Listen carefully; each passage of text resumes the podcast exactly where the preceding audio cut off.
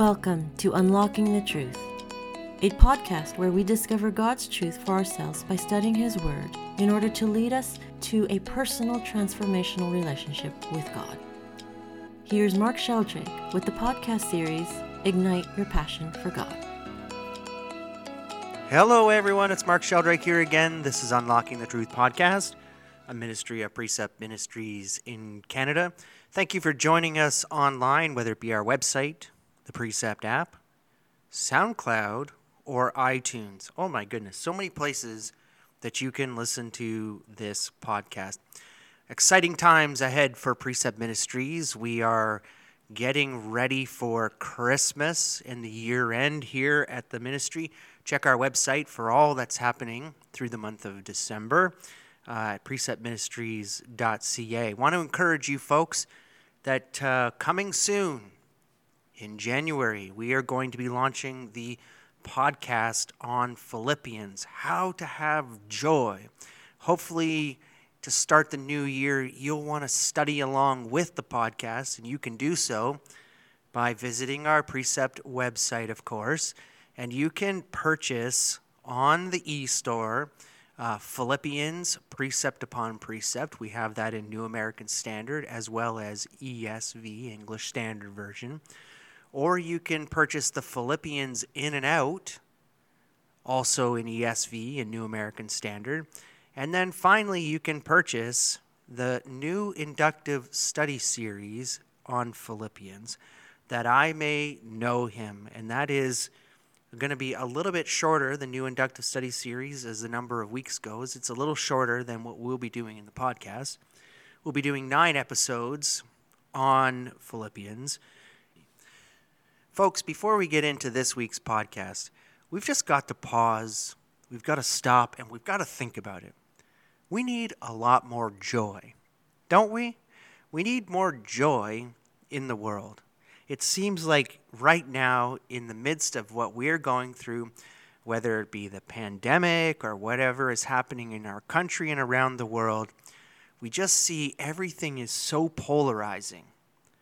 But we need joy as Christians. How do we live in the midst of suffering and persecution with joy? And that's what we're going to spend nine weeks looking at starting in January. What a way to kick off the new year by getting into a Bible study with others or even studying on your own along with the podcast and then sharing the podcast with others. Did you know that our podcast is heard all the way into the Middle East area, all the way over into in and around uh, the Philippines and uh, Taiwan, etc. How cool is it that the podcast is reaching that many people across the globe? All right, let me uh, take some time here. Let's spend some time in prayer.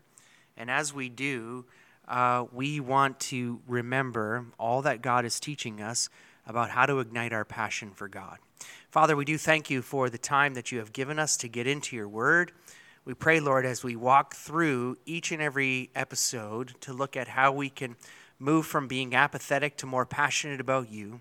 We pray that uh, your Holy Spirit would work in our hearts, that you would show us the truths that come from your scriptures, and that we would put these things into action, Lord. That we wouldn't want to live the ho hum life, but we would want to be on fire for you. That we would want to be people who are out in the world uh, glorifying you in all that we do. In Jesus' name we pray. Amen. Well, here we go, folks. We are into episode five of the Ignite Your Passion for God, we have looked at week one, episode one, we've looked at the things that really uh, put the fire out. Those are idols, those are things that we have in our lives that we elevate above God. So anything that we have that we want to worship more than God, of course, of course, that's going to put out the fire for our love for the Lord.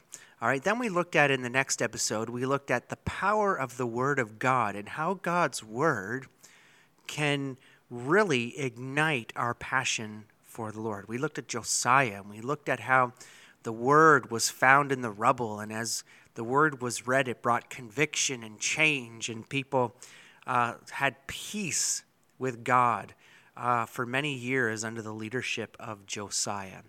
Uh, then we looked at prayer. And we looked at Jehoshaphat and his prayer, I'll keep my eyes on you because we don't know what to do. And how prayer can ignite our passion for God. Uh, in conversation and speaking to God, these things can ignite our passion. Answered prayer can ignite our passion for God. And then last episode, we looked at worship and how worship can form and shape our greater love for God. It wasn't just about music, it was about being obedient to God in all that we do and glorifying Him with all of our lives, with our heart, our soul, and our mind. And when we do that, and when we give all God all His worth, it fires us up when we see who God is in His character. And this week, we want to take all of those things, everything that God is doing, to form and shape our life. And we now want to take it somewhere. We want to take it out into the world. And this is really important for us because, as a byproduct of our love, a byproduct of our relationship, and a byproduct of our worship of God, is then for us to go out and serve. All right? This is so important for you and I that we can ignite our passion for God through serving the Lord in specifically taking the gospel to others. Okay, here's where we're going to start. We're going to look into the scriptures, and I want to take us to John chapter 17. John chapter 17 is one of my favorite passages in the scriptures. I know, I know. If you've been listening to this a while, you're like, you say that all the time. You say all of your, all these passages are your favorite passages. Well, of course, anything within the Bible I just love to talk about. All right, so let's look at John chapter 17. And the question that I have for us as we look through, of course, remember, we're igniting our passion for God through service. And the question I have is what would you do if you only had a little bit of time left on this earth? How would you spend it? How would you spend that time? Would you spend it uh, just focusing on yourself, or would you spend that time doing all you could for the glory of God? All right, so uh, we're going to walk through John chapter 17. I'm going to take you to some other passages. We're going to look at the, the Apostle Paul and his life uh, and how he uh, ignited his passion for the Lord as well. But I want to start with this, okay? I want to start with a short little testimony and then we move forward through. All right? When I was serving as a pastor many years ago, uh, oh, you know, folks, I cannot believe it. You know, just this past week, the week I'm recording this, I've just passed my 14th anniversary of Precept Ministries. I can't believe that I've been serving at Precept for 14 years already. It's unbelievable. It's been life changing. But when I was serving as a pastor uh, many, many years ago, and I've shared this before, and I think I even shared it in the beginning, is through my time as a pastor, I began to really become apathetic. And as I walked through the um, my time of really dealing with apathy in my own life, I started to realize that my identity was not in Jesus Christ. It was what in what I was doing for the Lord. And you see, I was so focused on my identity being pastor that I wasn't really paying attention to what was happening to my relationship. And how often is it that you and I, we can get caught in focusing on the very fact that what we do is who we are. All right? So we have to understand that our service does not define who we are, it's our relationship with Jesus. But the outpouring of our relationship and love with Jesus is service. And so we want to be people who are excited about serving, but we don't want to be people that get so burned out by serving that we forget about our relationship. And we can be people who do way too much for the church. Oh, what about the rule? 80% of the work is done by 20% of the people. This, this is a problem. This is, this is why people get burned out. Uh, people get burned out because they're doing all the work and not everybody is participating in the work of the church. And so what happens to people who start to get burned out is they start to change their their attitude towards serving and they start to focus on uh, things that you know are happening to them and things that are going around them and, and they start to become apathetic But our service to the Lord should really ignite our passion. Because when we see God working in the lives of others, it's absolutely amazing to see how God can use you to further the kingdom of God. Some of the greatest joys in my ministry and things that have uh, propelled me to keep going, regardless of what's happening in the world, is when I see God use me for His work. And I just get fired up when other people uh, come along and say, This was so encouraging. I've been blessed. I've been challenged. And this is what I'm doing with my life now because I've been a part of the Bible study that you have led. It's not me. It is not me who's doing the work. It's the Holy Spirit doing the work in the life of the individual. When I help lead them through the text, but God shows them where they need to have uh, something change in their life. John chapter 17 picks up, and this is really in the what they call the upper room discourse. This is the the time when Jesus is about to depart uh, because he's going to be killed on the cross.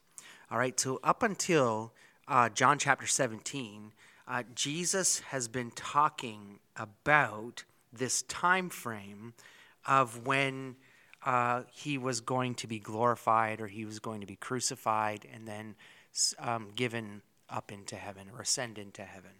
All right, so he would say, The time is coming, the time is coming, the time is coming. Uh, when this will happen. And then John chapter 17, it changes because now we're at the actual time. This is the last prayer that Jesus is going to have with the Father before he goes to heaven. John chapter 17 says, uh, Jesus spoke these things, and lifting up his eyes to heaven, he said, Father, the hour has come, glorify your Son, that the Son may glorify you. This is it. The time has now come. The hour is coming, the hour is coming, the hour is coming. No, no, no. The hour is here. And so the hour is here in which Jesus is about to be arrested in the garden, and then he will be taken and put on trial. Then he will be crucified, buried, resurrect, and then he will ascend into heaven. The hour has come, even as you gave me authority over all flesh, to all whom you have given him, that he may give eternal life. This is eternal life, that they may know you, the only true God, and Jesus, whom you have sent. All right, this is critical to where we're heading in this week's episode. Uh, chapter 17, verse 3, we want to underline verse 3. Now, if you're driving, don't underline. All right, but you want to pay attention because Jesus is about to give us a definition of what eternal life is.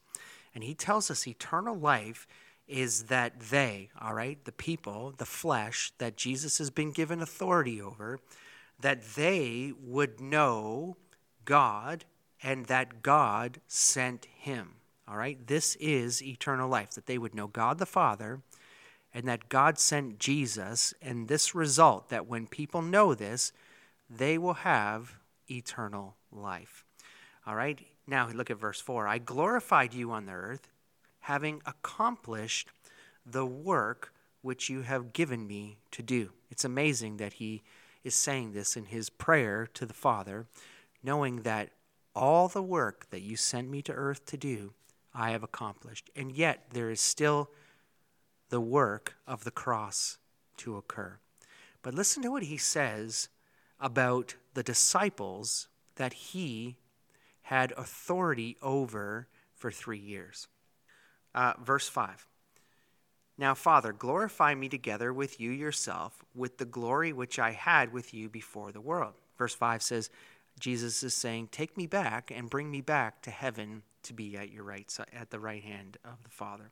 Verse 6 I manifested your name to the men whom you gave me out of the world. They were yours, and you gave them to me, and they have kept your word. Now they have come to know that everything you have given me is from you. Look what he says in verse 8 For the words which you gave me, I have given to them. They received them, truly understood that I came forth from you, and they believed that you sent me. Do you see what just happened there? Jesus is praying to the Father, And he's saying, The people, these 12 men that you gave me, they fully understand all that you have given me authority. That you've given me authority, that you've given me authority over all flesh, and that you have given me the ability to give eternal life. Okay, do you see what's happening here in these in these verses? Verse 6, I manifested your name to the men, to the disciples. I showed the men who you were, God. And then he says uh, that they were yours. He knows the disciples that they were yours and you gave them to me. So that Jesus had authority over these men and you kept them uh, in your word and they kept in the word. It says, Now they have come to know everything that you have given me is from you. So Jesus has been teaching them all along about God and Jesus and their authority and their role, right? We've seen that through the Gospels. Now he says, The words which you gave me, I have given to them. Okay, God's word was given to them, the words, the promise. And, he re- and they received them. And now listen to what he says. He says, They truly understood.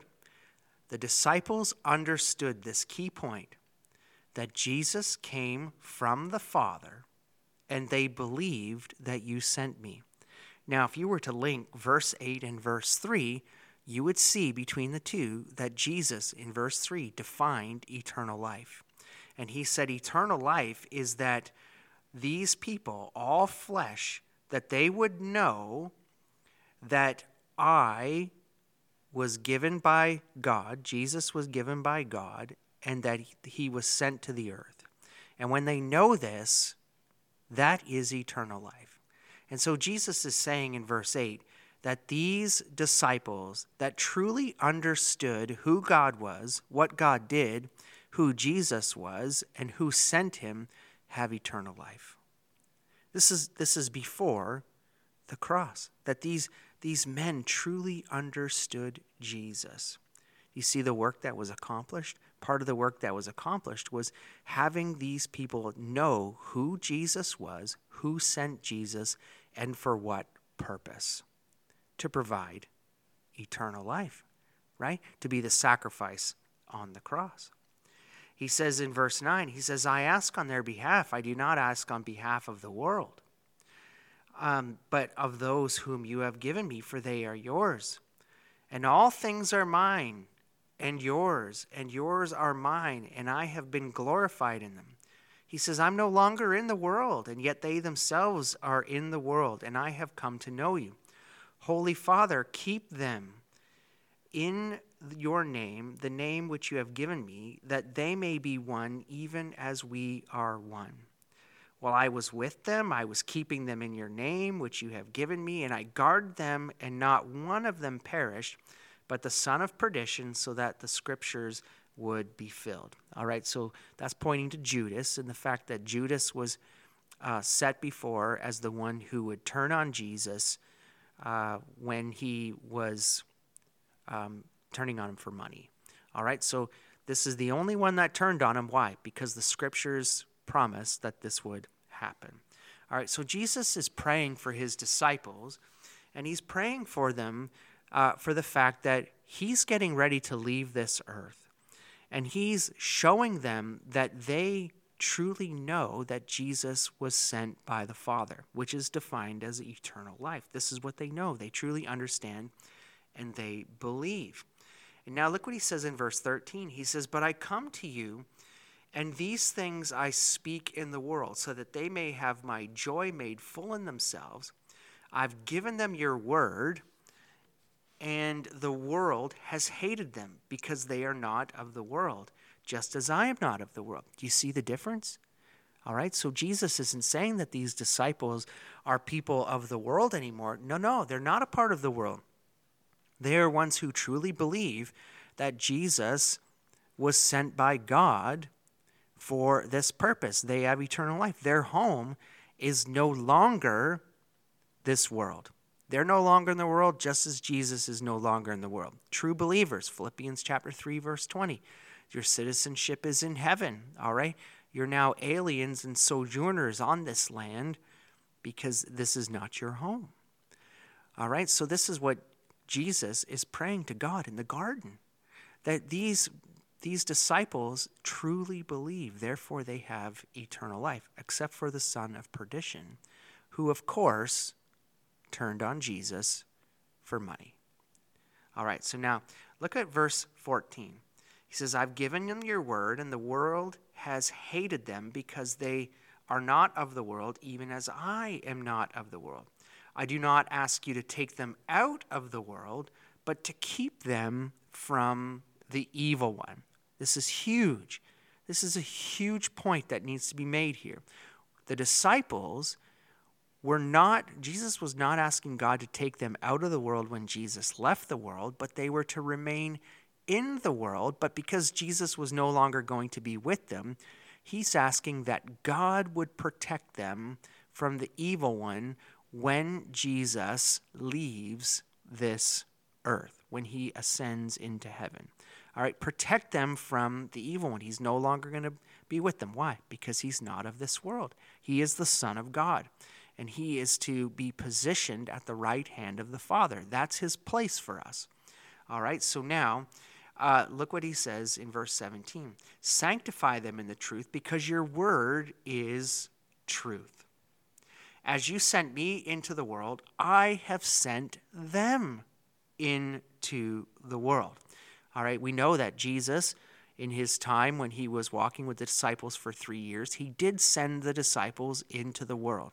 He sent them into the world to, with the authority to cast out demons, to heal people, and what? To preach the gospel, to preach the message that the kingdom of God was at hand, that Jesus was the Messiah. And so we have in the Gospels, we have accounts where the disciples came back and reported to Jesus the work that they did when they were sent out into the world. And there was one demon they couldn't cast out because uh, this demon uh, needed special prayer to be to have uh, that demon cast out, and they didn't have the faith. Apparently, this is what we have in the recollections of the Gospels. Okay, so but more importantly, Jesus is about to go to the cross. He's about to die for the sins of the world. He's about to be buried for three days, then resurrected. And after that resurrection, he would walk the earth for 40 days and then he would ascend into heaven. These disciples were to remain in the world. They had a purpose that they needed to accomplish in this world. And we will look at that in just a few minutes. But they are to stay in the world and be protected by God the Father. Now, look at what he says. Uh, he says, Sanctify them in truth, because your word is truth. You sent me into the world, I sent them into the world. For their sakes I sanctify myself, that they themselves also may be sanctified in truth. All right, so uh, verse 20 I do not ask on behalf of those alone, but for those who believe in me through their word. What? What? What's happening here? All right, so the way that John chapter 17 segments out, all right, Jesus prays for himself. All right, so Jesus prays for himself in verses 1 to 5. All right, and then 6 to verse 19, Jesus prays for his disciples, those 12 disciples who walk the earth. And then in verse 20, look what it says. He's not only asking that the people be sanctified in truth, that they be protected from the evil one, the disciples, but also those who would come to know that God sent Jesus to this earth and have kept the word. Those who will come through the ministry of the disciples, Jesus is praying for them. In verses 20 to 24, we can segment that out as Jesus prays for us. Those who would come to the saving grace of the gospel through the work of the apostles. We're being prayed for in the garden. How cool is that? I do not ask on behalf of these alone, but for those who believe in me through their word that they may all be one, even as you, Father, are in me, and I in you, that they may be in us, so that the world may believe that you sent me. Oh my goodness, we need to pause here for a minute and think about what's happening in verse 21. What is Jesus praying for? Jesus is praying for unity of the church and of the body. Why? For what purpose? He wants unity between believers so that the world will know that God sent Jesus. Cross reference John chapter 17, verse 3. Why is it so important that the world knows that God sent Jesus? Because what's at stake? Eternal life. right? Hmm. Do we look like a unified world right now? Do we look like a unified body in Christ? We've got people within the body of Christ battling over vaccination status and over COVID protocols and things like that that are totally wreaking havoc on the testimony of the church. Uh, these things and these these ununifying things, you know what they create in the life of believers? Apathy. I don't want to take that battle on anymore. I don't want to do that. I want to just tolerate and put up with instead of continuing on in the action because that's just a difficult thing to do. Why do I want to be a part of it? What does the world look at? Why would I want to be a part of something like that when they're not even unified in their own purposes? Jesus wants unity because what's at stake? Life and death. All right, the glory, verse uh, 22, the glory which you have given to them, that they may be one just as we are one. I and them, you and me, that they may be perfected in the war in unity, so that the world may know that you sent me and love them even as you have loved me. Do you hear it? Do you hear how important the unity is within the body of Christ for the purposes of getting the gospel out and transforming people? Father, I desire that they also, whom you have given me, be with me where I am, so that they may see the glory which you have given me. For you loved me before the foundation of the world. What else does Jesus want? He wants unity between believers for the purposes of eternal life, so that the world will know that Jesus was sent by God. But Jesus also prays that we will again be with him one day, that we will spend eternity in heaven. I mean, this I just this is why I love this because I'm being prayed for in John chapter 17. You believer are being prayed for in John chapter 17. But here's the thing.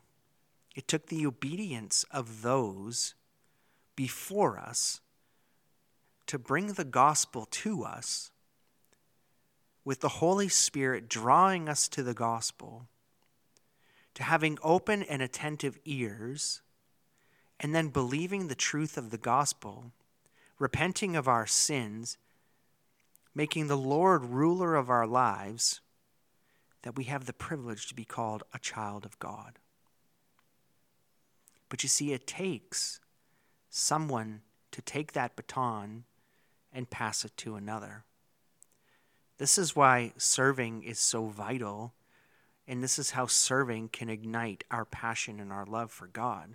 Because when we take the gospel, which all of the power is in the gospel, when we take that message to others and we share it with others, and we see others transformed by the truth of the gospel, this fires us up. This is how we can ignite our passion. But you see, the other three really are the foundation. Well, you really can't share the gospel unless you know the Word of God and you love the Word of God and you believe the Word of God and you've seen the Word of God in action. Okay? That's vital. You need to know what the gospel is in order to share the gospel. Then you need to fully understand that all of this is done by the power of prayer. It's understanding that you cannot do this on your own. It's not about your presentation, it's not about your words, it's about the work that is done through the power of God, through the work of the Holy Spirit. No man comes to God unless God draws him. That's in the Gospel of John, chapter 6. And so, what we have to do and understand is that when we are in the Word of God, when we have the weapon in our hand, that when we use the Word of God, it's the Word of God that transforms us. If we don't have a love for the Word of God, we're not going to be great evangelists. when we love the Word of God and we have seen it transform us in our own lives, we're going to be fantastic evangelists because passionate people talk about the things they're most passionate about. If you were to get me in the corner, you could you could probably find two things that I could talk to you about all day long. One is the Word of God, two is the Toronto Maple Leafs. I have greater hope in the Word of God than I do in the Toronto Maple Leafs ever winning the Stanley Cup. Guaranteed. So I can talk about the Word of God way more. I love the Word of God. I want to share the Word of God with whoever will have an ear to listen to it. I talk about it morning, noon, and night. I love the stories in it. I love how God works in it. And I love how God has worked in my own life through my own study with inductive Bible study through precept to transform my life.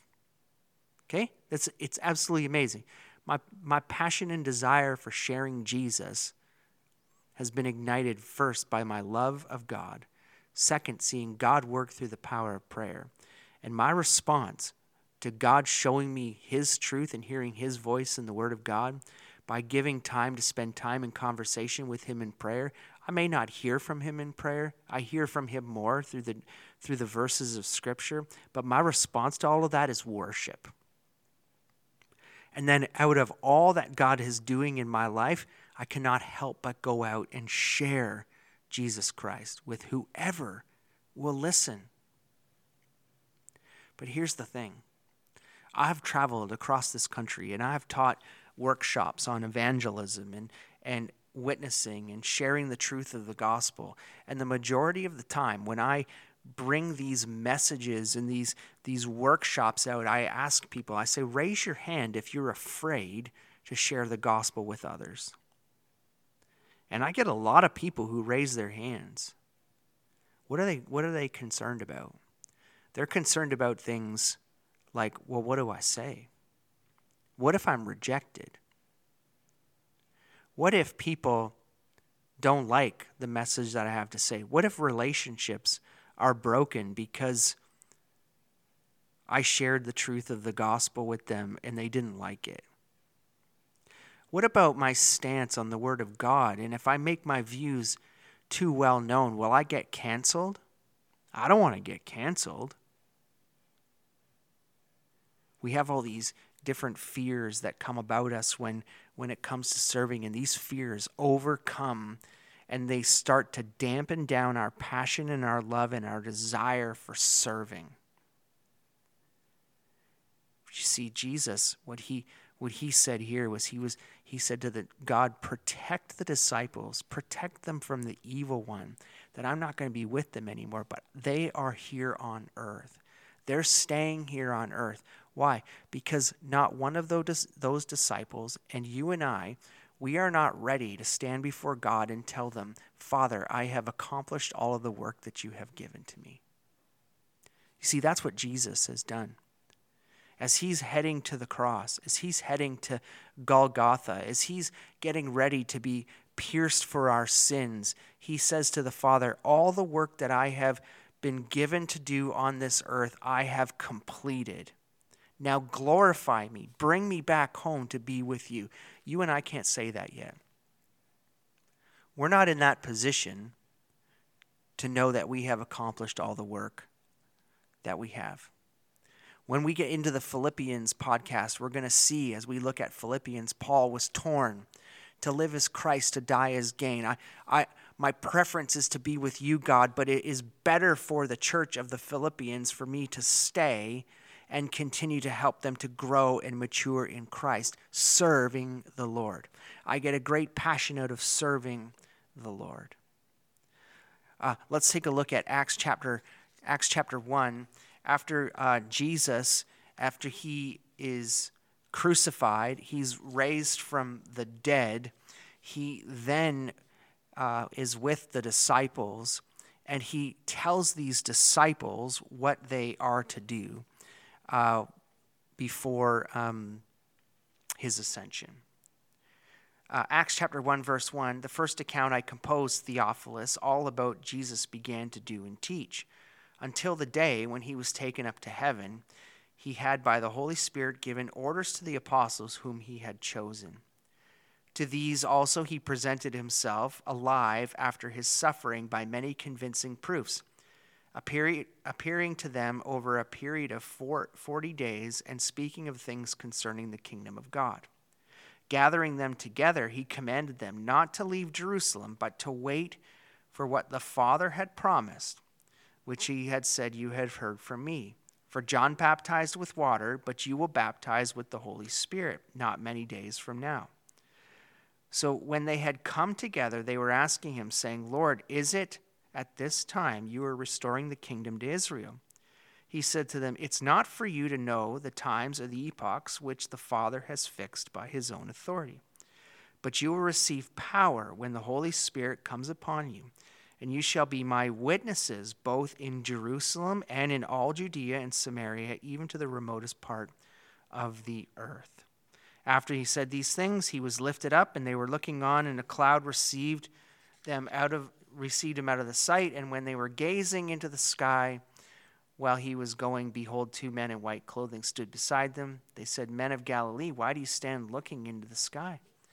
This Jesus, whom you've taken from you into heaven, will come just in the same way as you watched him go into heaven.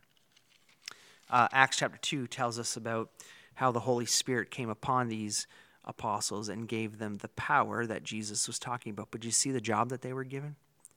They were to be the witnesses in all of Judea, even to the remotest parts of the earth. They were to take what they had seen. What had they seen? What had they seen prior? They saw Jesus in the garden arrested. They saw Jesus scourged and beaten. They saw Jesus put on the cross nails in his hands, nails in his feet, and a crown of thorns, and a sign over his head King of Kings, King of the Jews. They saw Jesus take his last breath. They felt the earthquake. They saw everything go dark when Jesus died. They saw Jesus' body taken down, prepared, and put into a tomb. And when they returned to the tomb three days later, the tomb was empty. And then Jesus appeared to them in the upper room. They saw all of this. They were witnesses to the death, burial, and resurrection of Jesus Christ. 1 Corinthians chapter 15 tells them that Jesus appeared to all of the apostles. He also appeared to Paul and he appeared to more than 500 brethren at one time. This is the historical account of Jesus Christ being buried, being dying, burying, and resurrected. They saw this, and they were to take that message out to the entire world. With what purpose? The purpose that I have written in the very front of my Bible. The Bible, in my Bible, I have my mission is to populate heaven and plunder hell. I have said this on multiple podcasts. I know that it is recorded and ready and coming in the Philippians podcast. But this is the sole purpose that I have on this earth is to populate heaven and plunder hell. It is to put people in the word of God because it's the word of God that has the power to transform. It is the gospel message it is the actions that were taken over 2,000 years ago with Jesus when the nails were put in his feet and put in his hands and the crown of thorns went on his head when he gave the last breath and he died and then he was buried and then he rose again and appeared. That is the power at which brings people to believe in Jesus and repent of their sins. That action that was taken on the cross was for the purpose of a sacrifice so that we no longer would face the wrath of God if we repented and we believed. This entire message of Jesus Christ is a matter of life and death. And we, like the apostles, have been called to take this message to all those who are willing to hear. And when we share this message, and when we see God working in the lives of those we give this message to, this ignites us, this fires us up for wanting to do it more. When we see one life change, we want to see another life change. And when we see another life change, we want to keep going and we want to see hundreds and hundreds of lives change. Then we want to see our country change. Then we want to see our world change. And we want to see people come back to Jesus. Why? Because He's the only hope. He's the only way that we can have eternal life. This is what Jesus prayed in John chapter 17 that the world would know that you, Father, sent me, which is eternal life. This is what God has called us to do. We can ignite our passion by stepping out and sharing the gospel. But listen, I know. I know that some of you listening right now, you're like, I don't have the gift of evangelism. I don't have the ability to, to just grab a megaphone and stand on the corner and preach the gospel. I am not asking you to stand on the corner and preach the gospel through a megaphone. That's not what I'm asking you. I'm asking you to think about the people in your own family and in your own life, in your own circle, in your workplace. Maybe there's people even in your church that need to hear the gospel. I'm asking you to think about keeping the word of God on your lips all the time and, and showing the word of God through all of your actions, that, that your life is different from those of the world, that your testimony is not defined by who you are and what you do, but your testimony is defined by what Jesus has done in your life. That it is seen all over the place that you're not the purpose person that goes in and serves in church on Sunday and then goes home and complains to your kids all afternoon. That's not a good testimony. I have seen firsthand how that kind of testimony can draw people away from the church instead of bringing people to the church. So I want to take you for just a few minutes and I want to look at the Apostle Paul. And I want you to think about Paul because, man, isn't Paul great? Do you ever sit and read the letters that Paul wrote and think to yourself, there's like no way I could ever live up to the Apostle Paul? Like, he wasn't perfect. We know that. We're not perfect. Sometimes when you read his letters, it seems like he's pretty close. He's not. He's very fleshly like you and I. And in 1 Corinthians chapter 2, we get a good idea of the real Apostle Paul. Paul shares with us what it was like to go to the church in Corinth to bring the gospel. And I wanted us to look at this for a few minutes because maybe the Apostle Paul has the same feelings that you do, the same worries and the same concerns, the same fears. I don't know about you, but there are days when I'm like, I know that God is opening the door to share the testimony and I'm freaking out. I'm I'm like, man, I got to figure out how to how to say this in a way that this person will understand their desperate need for Jesus. Paul tells us in 1 Corinthians chapter 2 When I came to you, brethren, I did not come to you with superiority of speech or of wisdom proclaiming to you the testimony of God.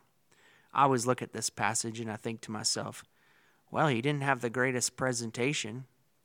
He didn't have a PowerPoint. Wouldn't that be wouldn't that be great if Paul had a PowerPoint? Every time he went into the synagogue, he set up his projector. Of course, there's no projectors back then. I know that, folks. But he didn't have superiority of speech. He didn't come with that, and yet, or of wisdom proclaiming to you the testimony of God. You know, you know, Paul, he excelled in the study of the Jewish, the Jewish way. He tells us that he was excelling beyond many. He wanted to be the best of the best in the Jewish world. But here he says, I didn't come to you with superiority of speech. I didn't have all of this put together. I didn't have the PowerPoint. I didn't have the notebook. I didn't come with great wisdom proclaiming the testimony of God. He said, I determined to know nothing among you except Jesus Christ and Him crucified. It's just a thought there that is there something in that when we take the gospel to people, we don't want to come and bring the gospel in a way that's arrogant? That we know all, that we have it all put together, that we are the perfect package that people truly see us who we are and we're transparent. You know, we too still battle the flesh. I didn't come with superior speech or of wisdom proclaiming to you the testimony of God. I determined to know nothing except Jesus Christ and Him crucified. What did he go with? He went with the gospel message. That's what I brought to you. Was the message that Jesus, He was crucified, He was buried, he died, he resurrected, and he appeared to many. 1 Corinthians chapter 15, which he explains to us what the gospel is. Look what he says in verse 3 I was with you in weakness and in fear and much trembling. My message and my preaching were not in persuasive words of wisdom, but in demonstration of the Spirit and of the power, so that your faith would not rest on the wisdom of men but on the power of God. uh, every time I read this, I've used these verses in previous podcasts. I, I, I like to write in the margin of my Bible, and I wrote here Paul's knees were knocking. Weakness, fear, and trembling. Paul was one who liked to take the gospel to where it never had been preached before. I can only imagine that when he brought the gospel to a new place, he was already preparing himself to be beaten for it or arrested and put in prison. I mean, it wasn't the first time that had happened for him in his, in his ministry. Scourged, beaten, shipwrecked, hungry, dangers, all of these things. So, of course, do you see it? Fear. Fear that he was coming. But, but look what he tells us. There's a but in verse 4. I came in demonstration of the Spirit and of power. What Paul's telling us in 1 Corinthians chapter 2 verse 5 is what we saw happen in Acts chapter 2 when the Holy Spirit came upon the apostles. This is this is the fuel that drives the engine.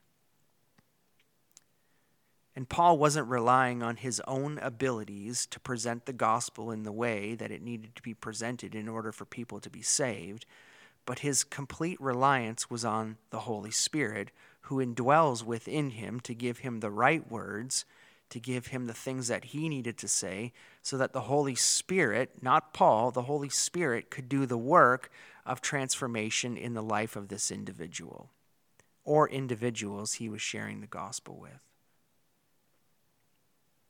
This should give us great relief as people who want to share the gospel with others because it's not about us. We just need to be obedient and look for the opportunities to share the gospel and be willing to do so in the power of the Holy Spirit.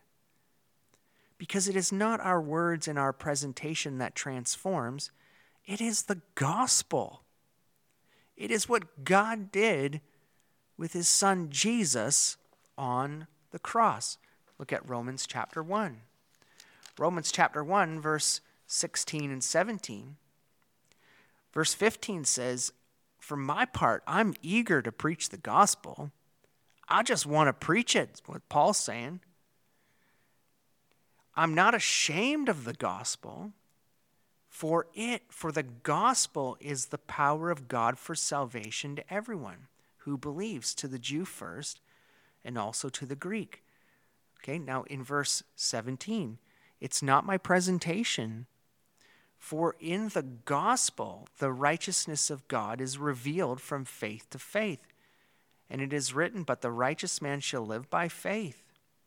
For the wrath of God is revealed from heaven against all ungodliness of men who suppress the truth in unrighteousness.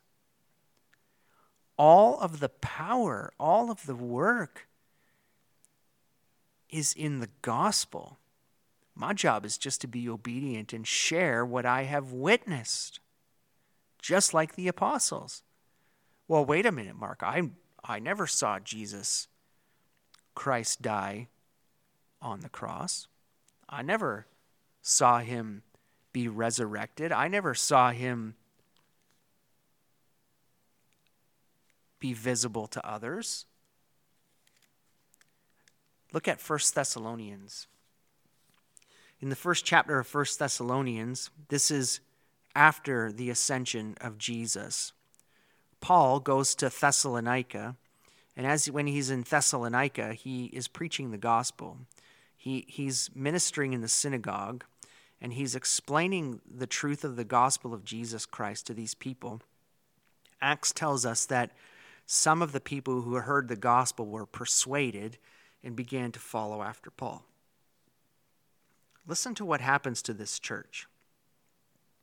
Paul says, We thank God in verse 2, always uh, for all of you, making mention of you in our prayers, constantly bearing in mind your work of faith, your labor of love, your steadfastness of hope in our Lord Jesus Christ in the presence of God and Father.